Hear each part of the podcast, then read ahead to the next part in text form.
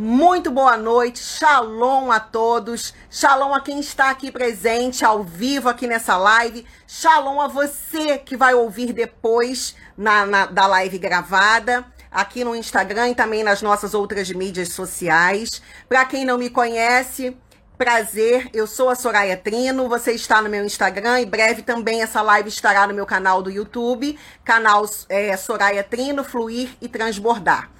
Bom, este é o mês denominado Setembro Amarelo mês de conscientização e combate ao suicídio né? A gente tira todos os meses do ano, cada mês, para lembrar alguma data especial. Mês passado, agosto, foi o mês de combate à violência contra a mulher. Nesse mês de setembro, estamos conscientizando as pessoas a respeito do suicídio, a respeito das pessoas que estão lutando contra alguma depressão, alguma dor, algo de triste que esteja acontecendo em suas vidas e que esteja impelindo essas pessoas a desistirem de viver, a quererem, a quererem tirar as suas próprias vidas. Então, por isso denominamos o mês de mês de combate ao suicídio. E essa live é uma live denominada Live pela Vida, onde nós estaremos conversando com uma pessoa muito querida, muito especial e que tem uma experiência de vida maravilhosa e fantástica, que eu tenho certeza que vai edificar a vida de quem vai ouvir essa live nesse tempo que a pessoa for ouvir, seja de manhã, de tarde, de noite, o dia a hora que você vai ouvir, eu não sei, mas eu sei que Deus vai falar o teu coração. Então, antes de eu, de eu introduzir aqui o nosso convidado dessa noite, deixa eu falar um pouquinho a respeito dele. Marcos Vinícius, ele é ex-militar do Exército, é professor de História, é pastor na base missionária de Amor e Justiça do Ministério BTY, que fica em São Cristóvão, no Rio de Janeiro. E é também autor do livro O Órfão que Vive em Família, que brevemente, aqui está a capa, uma prévia da capa, Espero que vocês estejam conseguindo ver, tá? Uma préviazinha da capa do livro que brevemente essa live, é, é, esse livro, ele vai estar sendo lançado. Então, hoje aqui na nossa live é um pré-lançamento, tá? Vocês estão tendo o privilégio de, de ver aqui a capa do livro, onde o Marcos Vinícius relata de forma fantástica, incrível, todo o decorrer de história de vida dele, como Deus mudou a vida de um órfão, fazendo com que ele viva em família. Então, sem mais delongas, deixa eu convidar aqui o Marcos para que ele possa entrar fazer as apresentações e nós começarmos a nossa live, o nosso bate-papo. Vai soltando coraçõezinhos aí, vai apertando esse aviãozinho que fica do lado aí da live, vai compartilhando com outras pessoas, vai chamando outras pessoas para assistir essa live, que eu tenho certeza que todos vão sair daqui muito abençoados, muito edificados. Então, deixa eu pegar aqui convidar o Marcos. Cadê? Marcos. Vamos lá.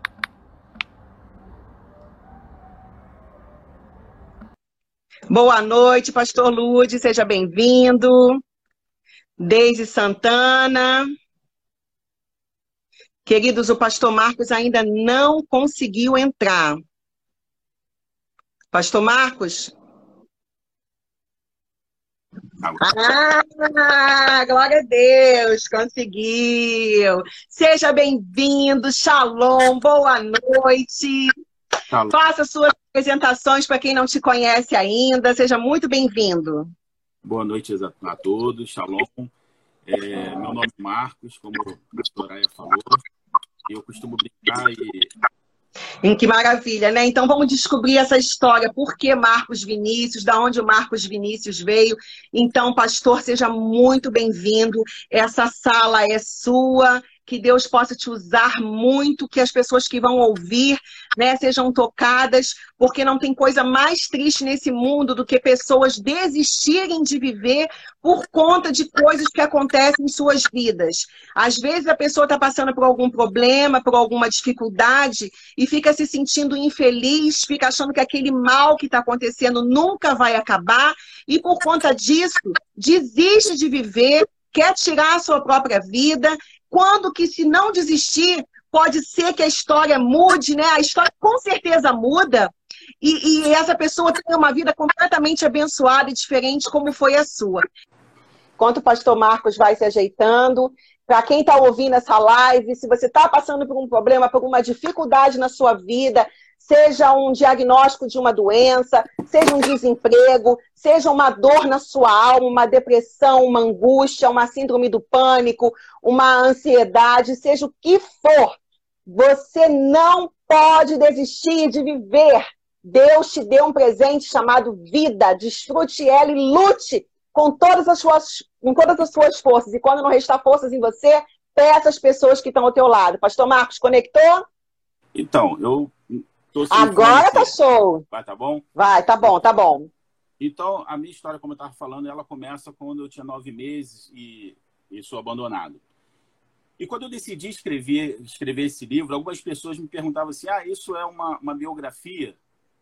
E eu digo que não, não é uma biografia, porque longe de mim ser o, o, o principal é, ator do, desse livro, o principal ator desse livro, sem dúvida, é Deus sem dúvida, foi a mão dele que esteve é, sobre a minha vida todos os momentos mais difíceis que eu passei. E eu, eu sou apenas um coadjuvante dessa história. E quando eu, eu falo sobre isso, é, nós conversamos outro dia e eu estava falando que eu entendo quando as pessoas ela, ela sente esse desejo de querer tirar sua própria vida. Eu passei por uma situação como essa né? Eu não vou falar muitas coisas porque está no livro, então as pessoas depois vão ler no livro. Isso, vamos dar spoiler, não. É, mas eu me lembro que depois de, de muita luta eu consegui sair da minha casa e, e não tinha uma perspectiva de como as coisas iam acontecer. Foi uma época da minha vida que eu senti muito medo.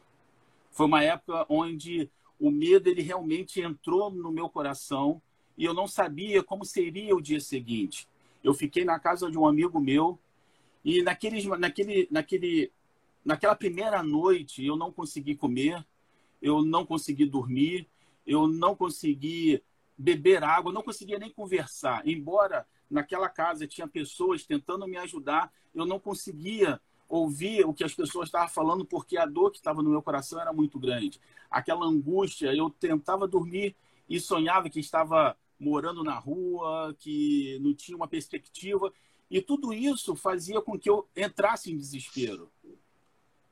E nesse momento de maior angústia, foi um momento onde eu fiz uma das orações mais sinceras com Deus. Eu disse assim: Deus, eu não, eu não tenho perspectiva nenhuma. E eu, eu acho que as pessoas, quando chega a esse limite de querer tirar a sua própria vida, é porque elas perderam toda a perspectiva. Elas não vê o futuro, ela não vê uma coisa, é, algo que vai ser boa no futuro. Parece que aquela sensação ela nunca vai acabar, ela nunca vai se extinguir. E uma coisa que, que eu aprendi nesse processo é que nada dura para sempre, nem as coisas boas e nem as coisas ruins sempre haverá um, um ciclo nas nossas vidas. O problema é que muitas vezes nós não resistimos a esse ciclo de sofrimento, principalmente quando nós achamos que estamos sozinhos, quando nós achamos que, que, que nada nem ninguém pode nos ajudar. E uma coisa que eu aprendi é que a vida é uma essência de Deus. E sendo essa a essência de Deus, quando você nega a sua própria vida, ou quando você quer tirar a sua própria vida, é como se você estivesse negando a essência de Deus, negando Deus na sua vida.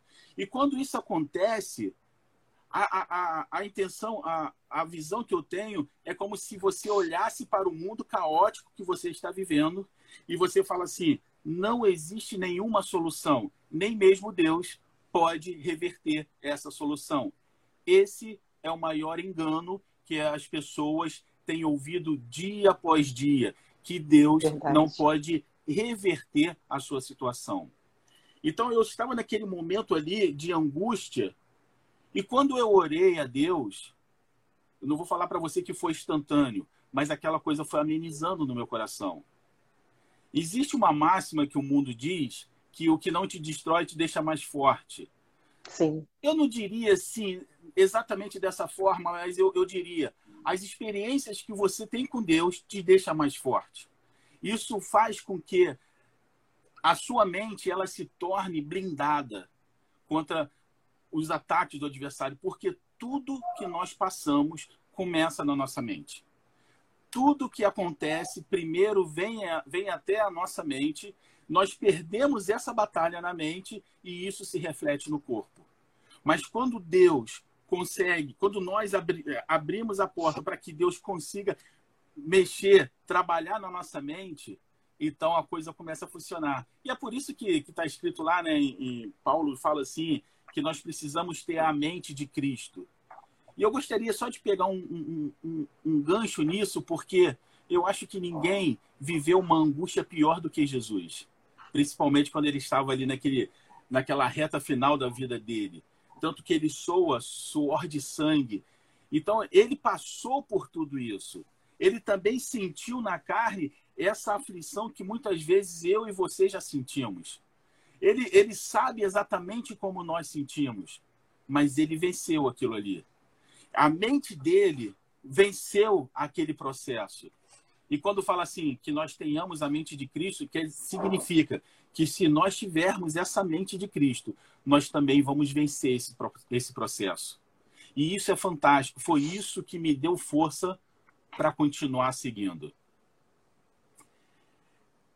Quando você pensou em suicídio e você falou que você teve um momento que você falou com Deus, o que foi que você falou com ele? Qual foi o trato que você fez com ele? O que foi que você pediu a ele? Na verdade, a minha primeira coisa que eu falei, eu falei assim, Deus, eu não estou aguentando mais não. Tá difícil demais. O Senhor sabe o do meu coração e sabe que tá difícil demais. Mas eu quero fazer um propósito. Interessante que nessa época eu já namorava a Adriana. E quando eu saí de casa, foi num carnaval de 96, a Adriana fazia parte de uma igreja e, como a gente sabe, a maioria das igrejas fazem retiro de carnaval nessa época. Uhum. E calhou dela ir para esse retiro, até porque ela não sabia da, da situação como realmente estava acontecendo, até porque eu sou muito calado e não era diferente na época. E ela foi. Ela era a única pessoa com quem eu poderia conversar. E deu, aprove a Deus que nem ela estivesse ali. Então só sobrou uma pessoa, só sobrou Deus para eu conversar. Só a melhor pessoa. saber o como eu estava me sentindo. E eu falei assim, Senhor, tá difícil demais. Eu não consigo comer, eu não consigo dormir, eu não consigo até para respirar parece que está difícil. Mas eu quero fazer um voto. Se o Senhor me ajudar e se o Senhor me der a oportunidade de ter uma família, eu prometo que eu farei totalmente diferente de tudo que eu vivi até hoje. Eu prometo que eu vou cuidar da minha família da forma como eu não fui cuidado. Eu vou amar os meus filhos da forma como eu não fui amado. E é interessante quando a gente fala em amor, eu costumo dizer que, na minha concepção, vendo a minha, a minha esposa com os meus filhos, eu costumo dizer que o amor de mãe é o amor que mais se aproxima do amor de Deus. Mas eu não tive isso. Eu não tive esse amor. Eu me lembro quando eu tinha mais ou menos 11 anos, que é mais ou menos a idade que meu filho tem hoje. Eu estava na escola e a professora lá em Juiz de Fora falou assim: Ó, nós vamos fazer um trabalho para o Dia das Mães. E até aquele, até, até aquele dia a, a ficha não tinha caído, mas naquele dia a ficha caiu. E eu olhei para a professora e, falou, e falei assim para ela: por que, que eu vou fazer esse trabalho? Eu não tenho mãe. Na verdade, a minha mãe me abandonou quando eu tinha nove meses. E naquele dia, o meu coração, a tristeza entrou no meu coração. Eu senti a rejeição de ter sido abandonado. E todas as vezes, quando eu vejo um amor que é o amor de mãe, eu percebo que eu não tive esse amor em relação à minha mãe mas eu tive um amor muito mais importante, que foi o amor de Deus. Com mais ou menos 11, 12 anos, eu comecei a ler a Bíblia. Comecei a ler a Bíblia mesmo, e, e com 12 anos eu já tinha lido de Gênesis Apocalipse. Um dos fatores é porque nós, nós não tínhamos televisão em casa, então eu passava o meu tempo lendo. E eu li a Bíblia e um dia eu caí naquela, naquele versículo, naquele texto que Deus fala assim para Moisés: Moisés, vai lá e tira o meu povo, porque o meu povo é escravo. E Moisés fala assim: Senhor, eu vou.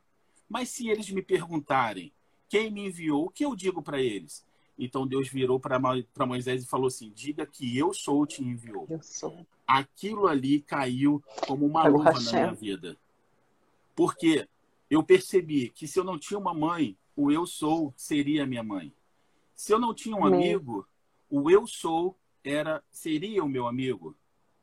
Mas a única coisa que eu não conseguia ainda naquela época era ver Deus como pai. Na verdade, levou muitos anos para eu ver Deus como pai. Porque, na verdade, para mim, no meu pensamento, o pai ainda era aquele que me abandonou. E a visão de pai que eu tinha no meu padrasto, que, que cuidava de mim, era aquela pessoa extremamente violenta, extremamente é, nervosa e eu apanhava por tudo. Então eu não conseguia ver Deus nessa perspectiva. E eu gostaria de deixar isso bem claro: eu não estou colocando Deus no patamar dos homens de forma alguma, mas nós, como seres humanos, nós temos, vamos colocar assim, a mania de pegar algo que nós conhecemos para poder fazer uma comparação com o que nós não conhecemos. Nós fazemos isso. Então, muitas vezes nós pegamos o nosso pai de carne e, e, e, projetamos como Deus, o Deus como pai.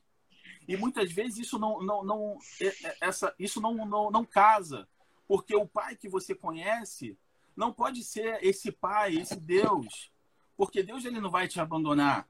Ele, ele não vai te tratar como um carrasco. Ele não vai te, te é, te dar uma surra de fio dobrado ao ponto das suas costas ficar toda rasgada. Ele não vai fazer isso.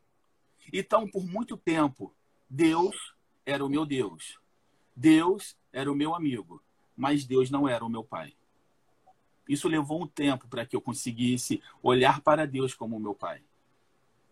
E isso é algo que muitas vezes traz ferida na, na vida das pessoas. As pessoas não conseguem olhar para Deus como um pai, porque elas não tiveram essa experiência. E aí você pode me perguntar, mas como que você é, conseguiu fazer isso? Como que você conseguiu ver Deus como pai? Eu vou te falar, Soraya, eu não sei. Aprove a Deus ministrar na minha mente. Aprove a Deus fazer, blindar a minha mente. Eu não sei por que, que ele fez isso, eu não mereço isso, mas de alguma forma ele fez e deu certo. Hoje eu tenho uma família.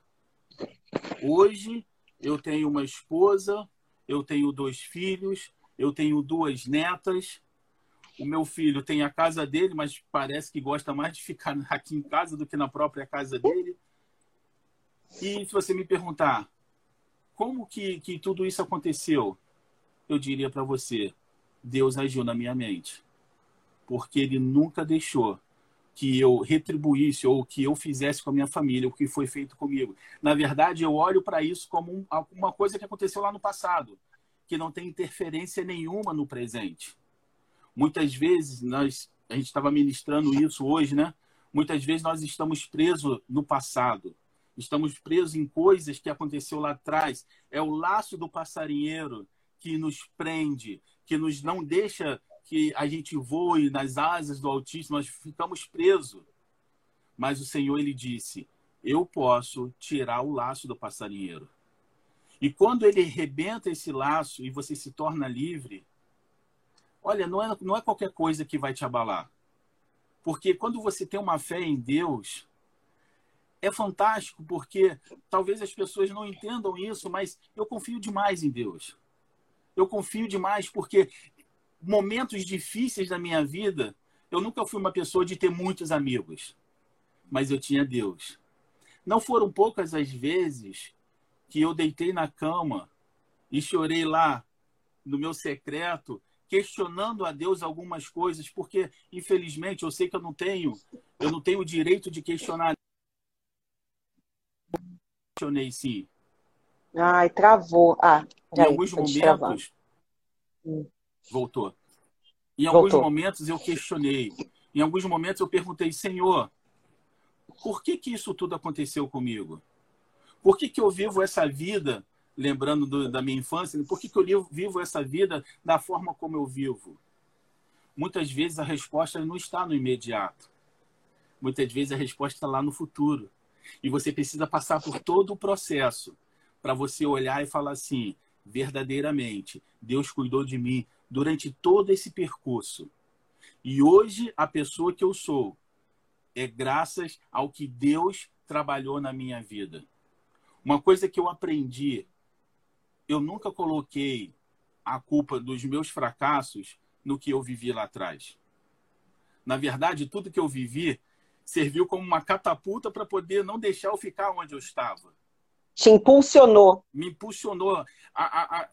Sabe, tem, tem um, um, livro daquele rapaz que você uma vez mandou o nome dele, é, um vídeo, eu esqueci o nome dele, que faz muitas. É, trabalha com isso.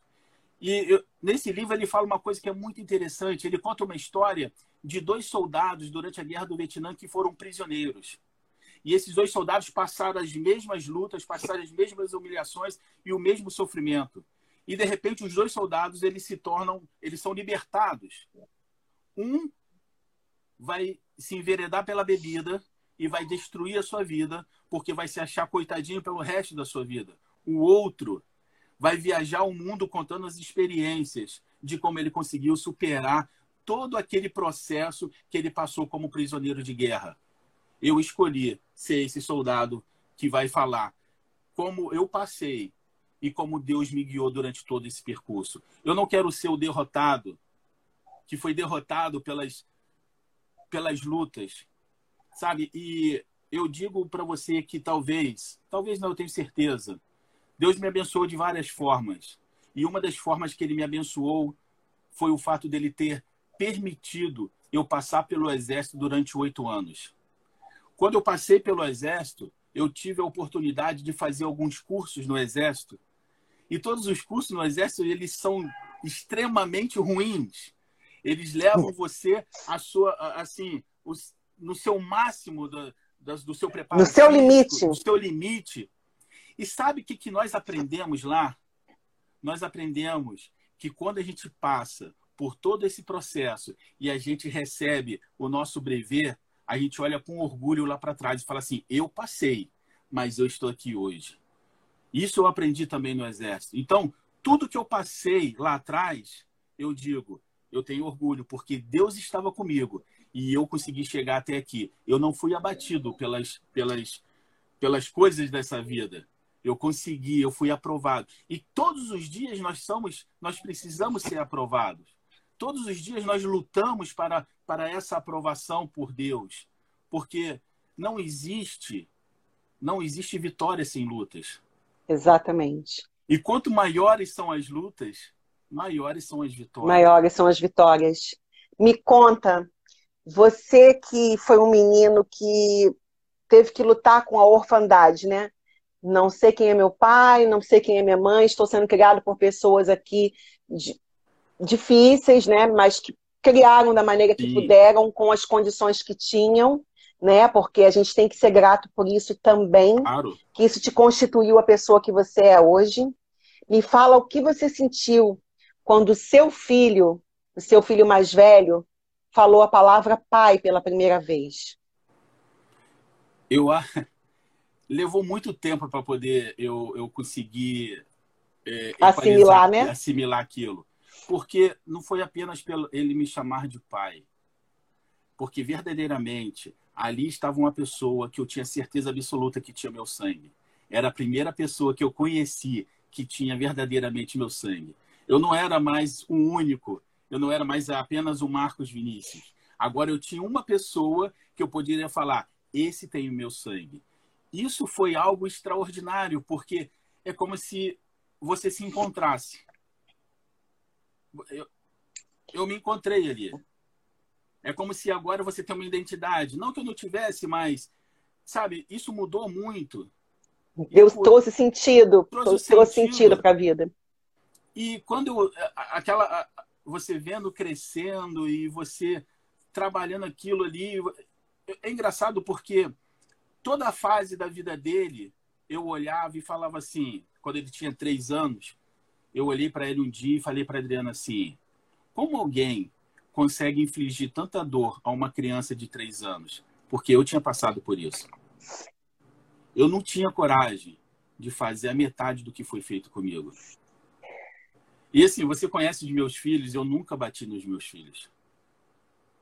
E Seus filhos respeito. são pessoas extremamente educadas. Eles têm Educados, amorosos. Porque eu aprendi uma outra coisa também. Eu aprendi que você ensina mais pelas suas ações, porque pelas suas palavras. E isso é algo que é bíblico. O Shema ele fala isso. O Shema ele fala assim: ensina seu filho ao se levantar e ao se deitar. Ao se deitar. Você não fala ao levantar e ao deitar. Ninguém fala o dia inteiro, mas as suas ações falam. Desde o momento que você Exatamente. acorda até o momento que você deita, as suas ações estão falando. E o seu filho está olhando isso. Ele está aprendendo ali, mais com o que você faz do que com o que você fala. Por isso que hoje, eu, por exemplo, eu, eu, eu tenho o Gabriel. O Gabriel tem 12 an 11 anos e gosta de ler livros. Eu nunca mandei ele ler mas ele lê porque ele vê lendo, então. O exemplo. Exatamente.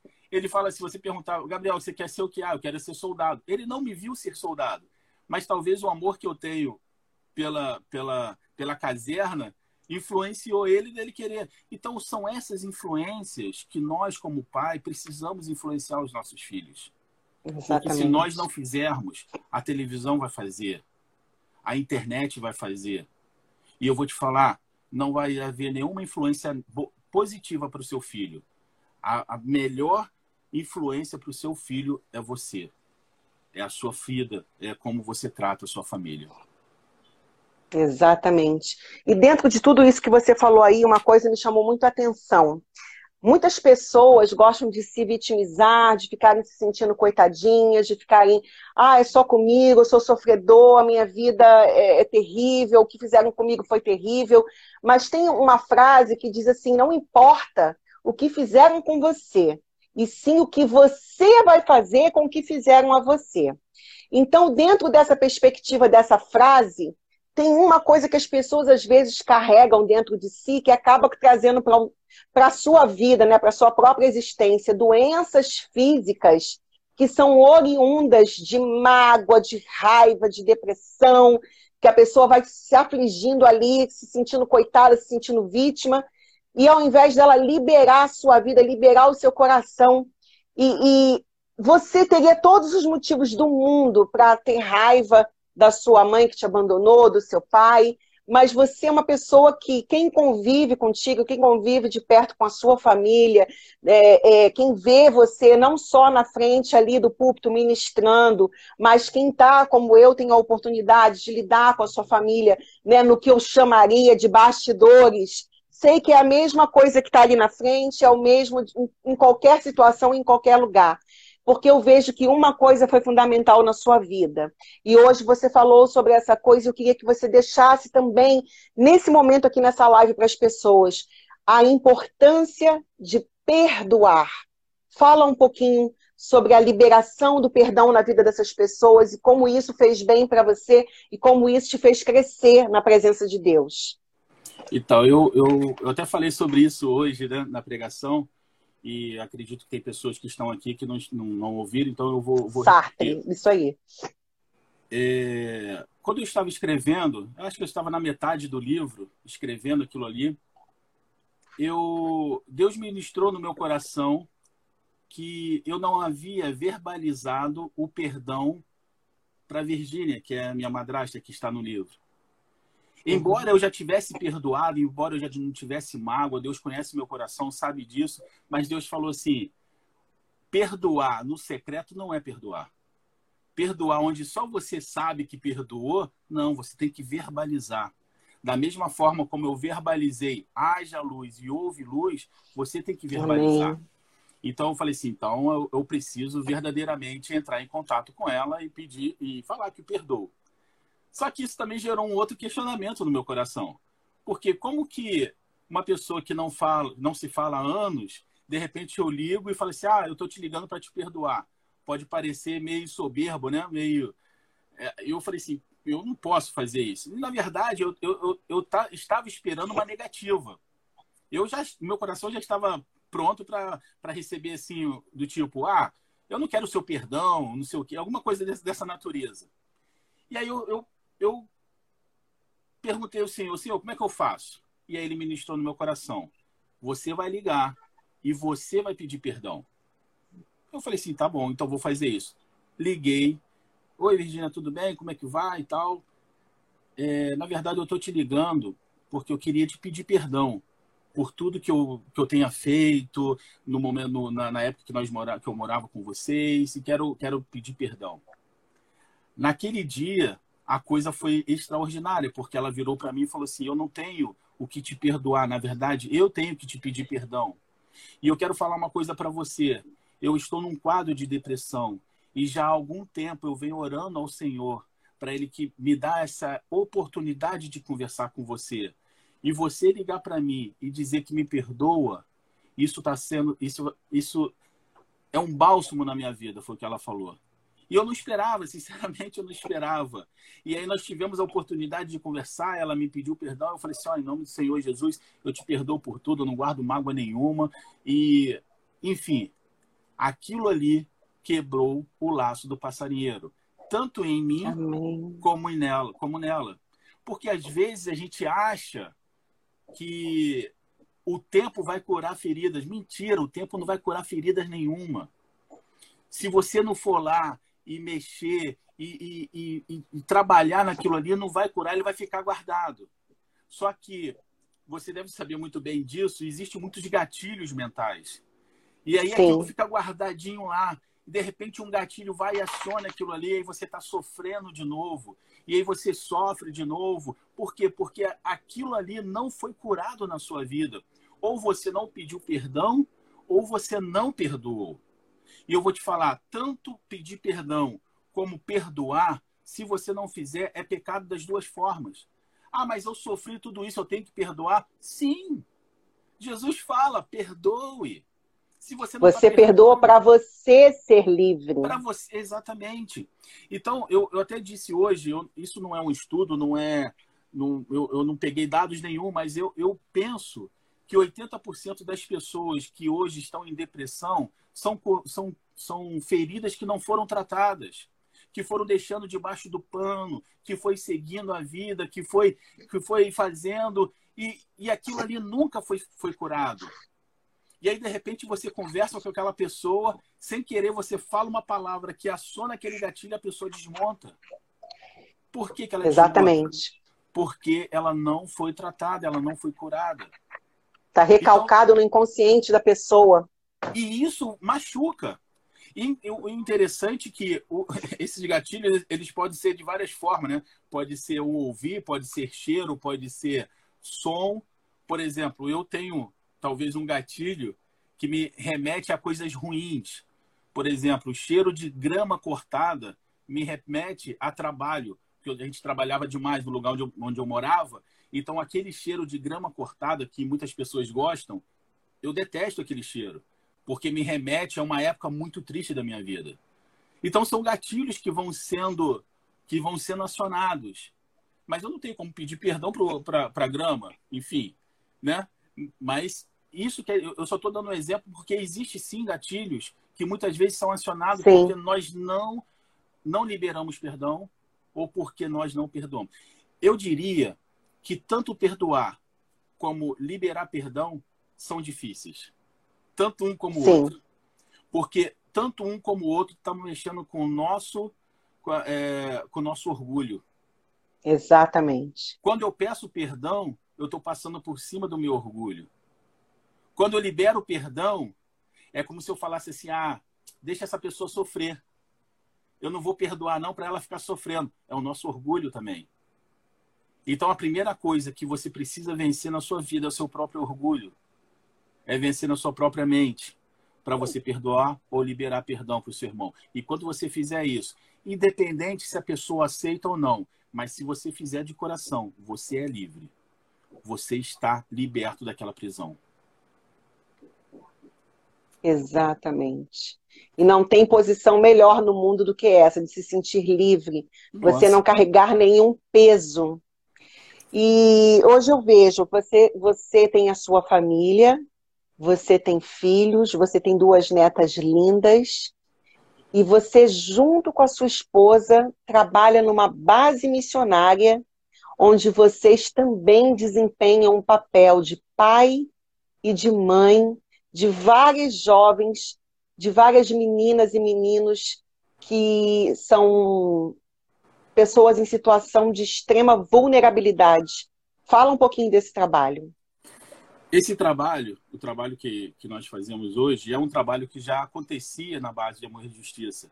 Aprove Deus nos trazer para poder acrescentar nesse trabalho. Um trabalho que o pastor Lude já fazia, que o Rabino Eduardo já fazia. Mas é foi um trabalho onde eu aprendi demais. Eu aprendi demais. As minhas maiores experiências não foram com essas crianças. Essas, essas crianças foram experiência mais da minha esposa. As minhas maiores experiências foram com moradores de rua. Eu, eu sempre gostei de ouvir as pessoas. Acho que é, uma, é, um, é um, é um dom, sei lá. E uma certa vez, eu conversando com um desses moradores, eu sentei perto de um e falou assim, falei para ele, Silas, me conta a sua história. Essa palavra, me conta a sua história, mudou a vida do Silas. Ele depois, a gente se tornou amigo, ele falou assim: Eu já passo por vários lugares há anos. Ele tem 60 anos hoje, e talvez, sei lá, 40 anos ele passa por esses lugares. E ele falou assim: Nunca ninguém quis ouvir a minha história. E o interessante, porque é verdade, você já parou para pensar que muitas vezes você vai conversar com uma pessoa e a pessoa quer te dar mais conselho do que te ouvir?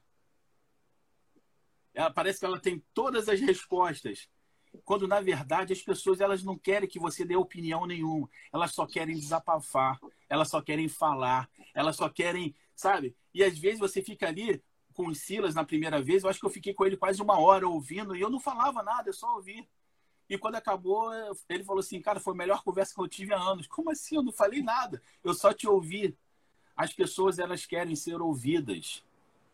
E elas não querem que você, dê, em determinados momentos, elas não querem que você dê opinião nenhuma. Ela só quer que você ouça. Só quer que você é, escute. Eu mandei para você, um dia desse, um vídeo que eu achei sensacional de um rapaz que pintou uma, uma moça dentro do metrô.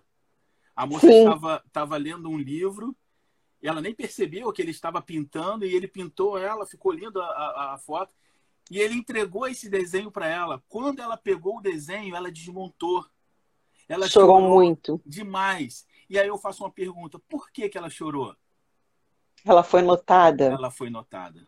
Ela foi vista. Tudo Exatamente. que nós queremos ter é ser notado, nós queremos ser vistos, não como pessoas que nós não somos, mas como pessoas que realmente somos, com os nossos com nossas falhas, com os nossos defeitos, nós queremos ser notados, porque o Senhor, Sim. ele nos notou dessa forma, cheio de defeito, cheio de crise, cheio de perguntas, cheio às vezes até meio rebelde, mas Deus olhou para a gente dessa forma. E se nós, que somos pequenos cristos, nós também precisamos olhar dessa forma. Talvez Exatamente. a pessoa que comete um suicídio do nosso lado, um amigo que comete suicídio, talvez a responsabilidade é nossa, porque nós nunca paramos para ouvir essa pessoa. Exatamente. Nós temos todos os, tínhamos todas as é... os indícios e sinais. E a gente não parou, sabe por quê? Porque muitas vezes nós estamos muito mais preocupados conosco mesmo. E eu aprendi a ouvir as pessoas.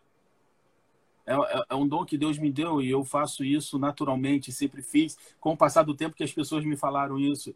Mas isso é algo também que, que traz cura para a minha vida. A história do Silas é uma história que dá, sei lá, mil a zero na minha. E hoje você vê a vida desse homem de 60 anos. Ele hoje, ele saiu da rua, ele, ele tem a sua casa e hoje ele participa de um ministério de oração que visita senhoras que foram abandonadas durante a pandemia. Deus é extraordinário. Deus faz coisas extraordinárias. E tudo que você passa, é para te capacitar para ser uma bênção na presença dele. E é o que eu, talvez uma mensagem que eu possa deixar para as pessoas que estão nos, ouvindo. Se deixe usar por Deus. Porque no processo você também vai ser curado.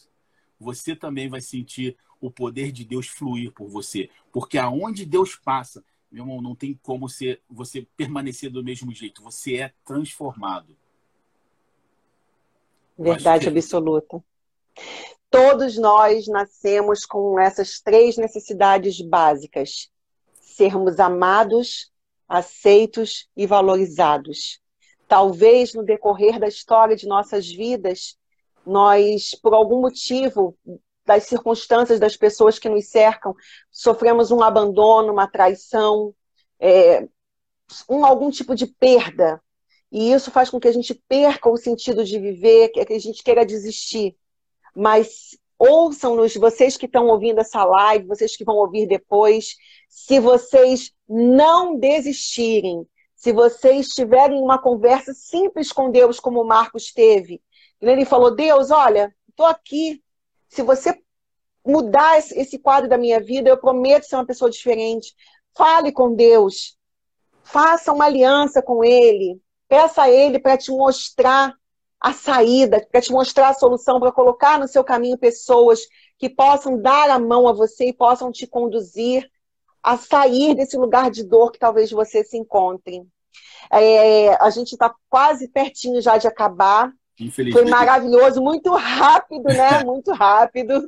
A gente fica com aquele gostinho de quer, quero mais. Mas então eu já vou deixar aqui um convite. E antes de eu, de eu, de eu da gente finalizar, de eu falar para você fazer suas considerações, deixa eu perguntar para o pessoal que está aqui na live. Quando é que nós teremos a oportunidade de ter o livro fisicamente, o livro Órfão que Vive em Família? Quando nós teremos esse livro em nossas mãos? Bem, já está praticamente acertado. Eu acredito que até dezembro a gente já tem esse livro. Então, assim, é um livro que, se Deus quiser, vai poder ajudar muitas pessoas. E também traz um sentido para mim, para minha vida. Porque escrever esse livro e saber que o que eu passei pode ajudar pessoas, isso também traz um sentido por tudo que eu passei. E eu aceito isso, glória a Deus. Se for para transformar pessoas, trazer trazer uma perspectiva para as pessoas, eu fico feliz. Então eu acho que em dezembro a gente já está já vai estar tá aí lançando para Coisa boa. Estou ansiosa para poder ler o livro. Várias pessoas já me chamaram no direct, já me perguntaram quando vai ter o livro, quando vai começar a venda. Eu estarei divulgando aqui no meu Instagram. E esse livro, olha, gente, eu tive a oportunidade de dar uma olhada na, na matriz. E eu confesso que eu tive que usar isso aqui, ó, caixa de lenço, porque foi impossível não chorar. Teve vários momentos que, quando eu estava dando uma olhada no início do livro, eu falei: Meu Deus, como foi que fizeram isso com essa criança? E agora eu olho para essa criança, que é esse homem que está aqui na minha frente, esse homem que foi um militar, que é um professor de história, que é um autor de livro, que é pai, que é avô, que é ministro né, da palavra do Senhor, que é um homem honrado, é um homem temente a Deus, que anda em aliança com o nosso ministério, com o pastor Ludwig, que caminha firme com sua esposa. E eu vejo, meu Deus, como o Senhor é bom, como o Senhor reverteu. Deus é um Deus de reversão. Amém. Reverteu to, todo aquele quadro de dor e trouxe uma pessoa maravilhosa que impactou a vida de vários homens dentro do, do projeto Segunda Viva. O, o Silas é a prova grandiosa disso, né, da transformação que Deus faz. E para a gente poder terminar essa live de forma maravilhosa, mostrando que realmente Deus faz o órfão habitar em família, eu quero convidar a sua família para poder vir aqui para a live para a gente se despedir. Deixa eu ver se eu consigo fazer o convite aqui para a Adriana, para poder ela, ela e, e o Peraí, ela e o Gabrielzinho aparecerem aqui. Deixa eu ver se eu consigo. Adriana, vê se você recebeu aí o convite. Deixa eu ver aqui enquanto isso se tem alguma pergunta. A live vai ficar salva sim, Aline. É, pede para ele levar no botão de mais. Acho que já a, professora Valdilene pediu. E acho que depois resolveu, ah, Adriana entrou! Olha aí, gente, a prova viva de que Deus faz o órfão habitar em família. Olha que esposa linda que o pastor Marcos tem, que é ajudadora fiel, auxiliadora fiel, idônea, que está ao lado dele no ministério, ao lado dele na vida. Cadê o Gabriel? Está lá dentro. Tá todo não suave. Quer, não quer aparecer, não? Não, Tava brincando. Adriana, boa noite, seja bem-vinda. Deixa uma palavra também. Fala um pouquinho aí como é que é conviver com esse homem, com, com esse marido, com esse servo de Deus aí abençoado. Ah, Soraya, palavras a gente sempre fica até envergonhado, né? Porque falar do próprio marido, assim, né? Mas realmente é um homem de Deus quando minha até comentou ali que quando a gente conheceu, ele era só um menino, né? E realmente, desde a época que a gente se conheceu, ele tinha 17 anos, eu tinha 14 anos. E desde essa época, todas as pessoas que conheceram ele, tem muita gente aqui na live, pode dizer que ele sempre teve essa, esse mesmo padrão, como ele diz de hoje, né? Um rapaz que já era observador, muito respeitador. Todas as pessoas que conheciam amavam muito ele. E todo mundo sempre viu nele um homem de Deus, porque a gente nunca viu o Marcos reclamar, nunca viu como ele contou aí no início. Parece que ele era uma namorada bem daquelas que não ligava muito para nada, né? porque fui, fui viajar e deixei ele sozinho. Mas... Mas eu duvido que você não estava lá orando por ele. Estava lá ele... na, naquele, na, lá orando muito, intercedendo muito por ele. Ele não compartilhava, sempre guardou sempre para ele as coisas, sempre foi de muito reservado, como você conhece até hoje, né? Uma pessoa reservada, de poucas palavras, mas que sempre demonstrou muito Deus. Sempre via muito Deus na vida dele. Todas as pessoas, eu sempre falei para ele, Marcos, você é um professor, você tem uma essência pastoral, você aconselha sem perceber, você ouve. Ele falava, nossa, nunca, eu não vou ser pastor nunca. como se dependesse dele escolher. A escolha não é dele, a escolha é de Deus. Eu falava, Marcos, compartilhar, compartilhar isso que você viveu, isso precisa ser dito. Ele fala, quem vai querer ouvir a minha história? Quem sou eu para escrever alguma coisa? Desde a gente tinha, sei lá, né, amor, uns 20 anos ainda lá atrás, nem tudo que a gente viu já até aqui, mas eu falava, escreve isso, escreve isso. A minha irmã está aqui, sempre falou, cunhado, escreve isso, porque realmente não é porque é meu esposo, assim, é uma pessoa que ele sempre vive o que ele fala, ele fala o que ele vive. Amém. Uma pessoa com uma palavra só, que tem favor de parecer o que ele não é. Quando às vezes fala, faz assim, faz assim, ele fala, não, não posso, porque esse não sou eu.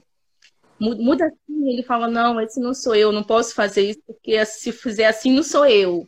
Né? Então, é um, realmente, tudo que ele colocou no livro, somos testemunhas disso tudo que está ali, a gente viveu isso, e as coisas que eu não vivi com ele que está ali, ele falou até assim, a gente conheceu, eu acho que o Moisés está aqui na live, que é o primo dele.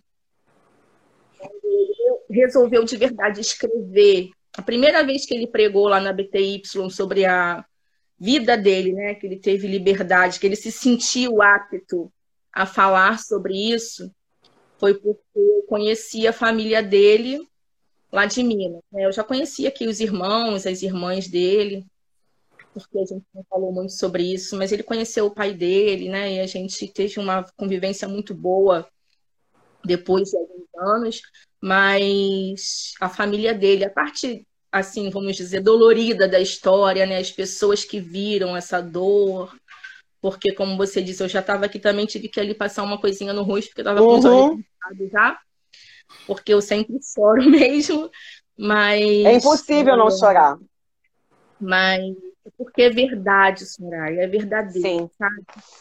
E eu conheci a família dele lá em Minas, e aí ele falou assim: agora que você ouviu de outras pessoas que não sou eu, agora eu posso falar. Porque aquelas pessoas realmente é, contaram aquilo que ele viveu, que ele falava. Não era de falar também muito, não.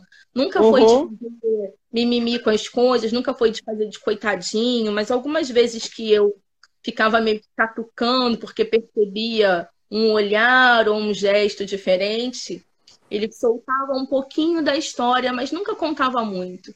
Porque ele sempre fala assim: eu não gosto de me tornar coitadinho de lugar nenhum. Não tô aqui para ficar contando uma história triste, para ninguém ficar com peninha de mim. Aí, quando nós conhecemos lá a família do Moisés, fala lá no livro, né, dessa, dessas pessoas que são muito maravilhosas realmente, que viram, que viveram essa parte né, da infância dele, da adolescência. Aí ele falou, agora que você ouviu, você sabe que é verdade. Eu falei, mas eu Agora eu te conto. Adriana, já são quantos anos de casados? Cinco anos a gente está junto, né? E casados, a gente tem 23 anos de casado. 25 anos, então, de vida em comum entre namoro, noivado, casamento. Dois lindos filhos. São Duas lindos, são, lindas. são jovens. Vocês olham para esse casal aí super jovem, gatíssimos os dois. E um casal bonito, né? Os dois bonitos que combinam. E duas netas lindas, né? E Deus, ele é um Deus de reversão, um Deus maravilhoso. E a Adriana, a gente está aqui, né? é, fechando com chave de ouro essa noite.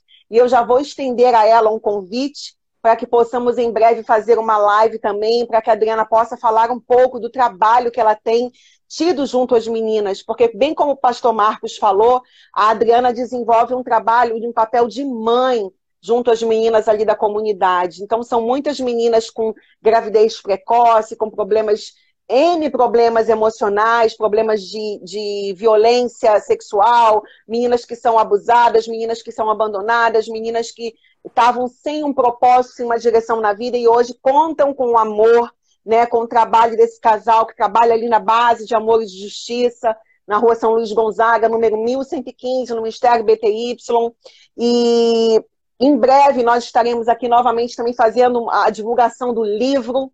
Hoje é tipo um pré-lançamento nessa live, uma live que a gente fala de vida, onde a gente fala que é importante continuar, não desistir. Já temos uma hora de live, vamos ter que terminar para a gente não perder. Então eu quero muito agradecer, Pastor Marcos, agradecer a você, Adriana, que Deus Amém. continue abençoando, sustentando, fortalecendo e edificando a vida ministerial, familiar, em todas as áreas, que Deus seja abundante com vocês, viu? E vocês que ouviram essa live, guardem no coração, compartilhem com outras pessoas. Deus é um Deus de reversão. Basta que você não desista de viver, que você confie sua vida a Deus, que Ele certamente vai mudar a sua história.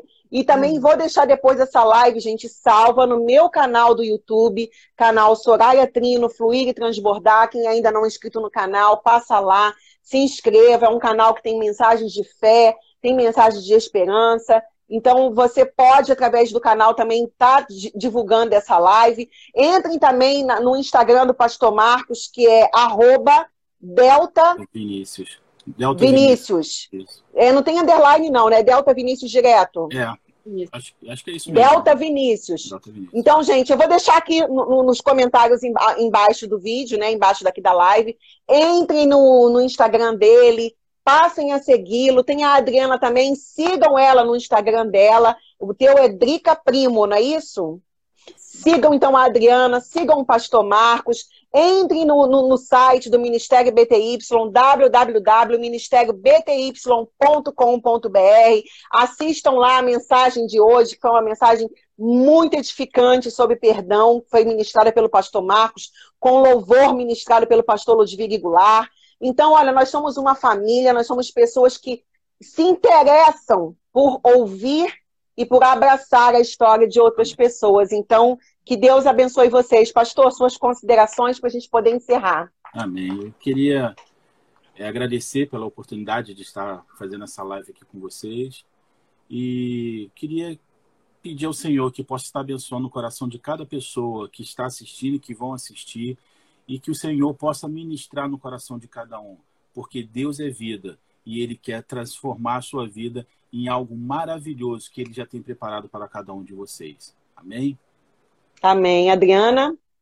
Amém. Amém. Pedir que o Senhor esteja fortificando cada um, fortalecendo, porque realmente a caminhada, todos os dias, nós passamos por muitas lutas, mas o Senhor é conosco. Quando a gente clama, né? A palavra de Deus diz: clama a mim, responder-te-ei.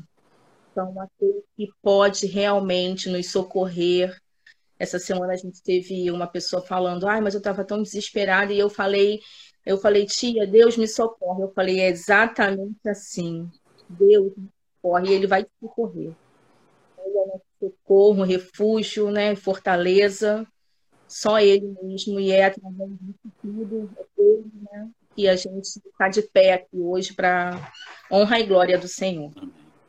Amém. Então, olha, para todos vocês que assistiram até agora, o nosso muito obrigada de todo o coração. Olha o Gabriel lá, gente. Fala oi, Gabriel. Gabriel também tem um canal de histórias bíblicas fantásticos no YouTube, né? É o Detetive da Bíblia, não é isso? Então, depois eu vou deixar também aqui embaixo, nos cards, aqui na, na, nas considerações do vídeo, vou deixar também o endereço do canal do Gabriel para quem quiser fazer, brincar, fazer ali um, um quiz ali de respostas bíblicas para vocês participarem. Gabriel é um jovem, né? É um pré-adolescente, uma pessoa muito inteligente, e que está sempre do lado dos pais, né? Tá, da, absorvendo da melhor fonte. Família é algo maravilhoso. Não importa se você não teve uma família. Deus ele é capaz de colocar o órfão em família. Ele é capaz de fazer com que a estéreo seja mãe de filhos, ainda que não filhos carnais, mas filhos espirituais, filhos do coração. Então, um beijo no coração de cada um de vocês que vão assistir. Não desista de viver. Continue lutando, porque enquanto a vida há esperança. E a esperança chama-se Yeshua Hamashia, Jesus Cristo. Ele é o nosso Senhor, o nosso Salvador, e está disposto, ele doou a sua vida por nós e está disposto a mudar qualquer que seja a história da sua vida. Então, muito obrigada, um beijo no coração e até a próxima. Tchau, gente. Tchau. Muito obrigada, viu, pessoal? Muito obrigada. Beijo. Todos que participaram. Obrigada. Muito obrigada, gente. Tchau.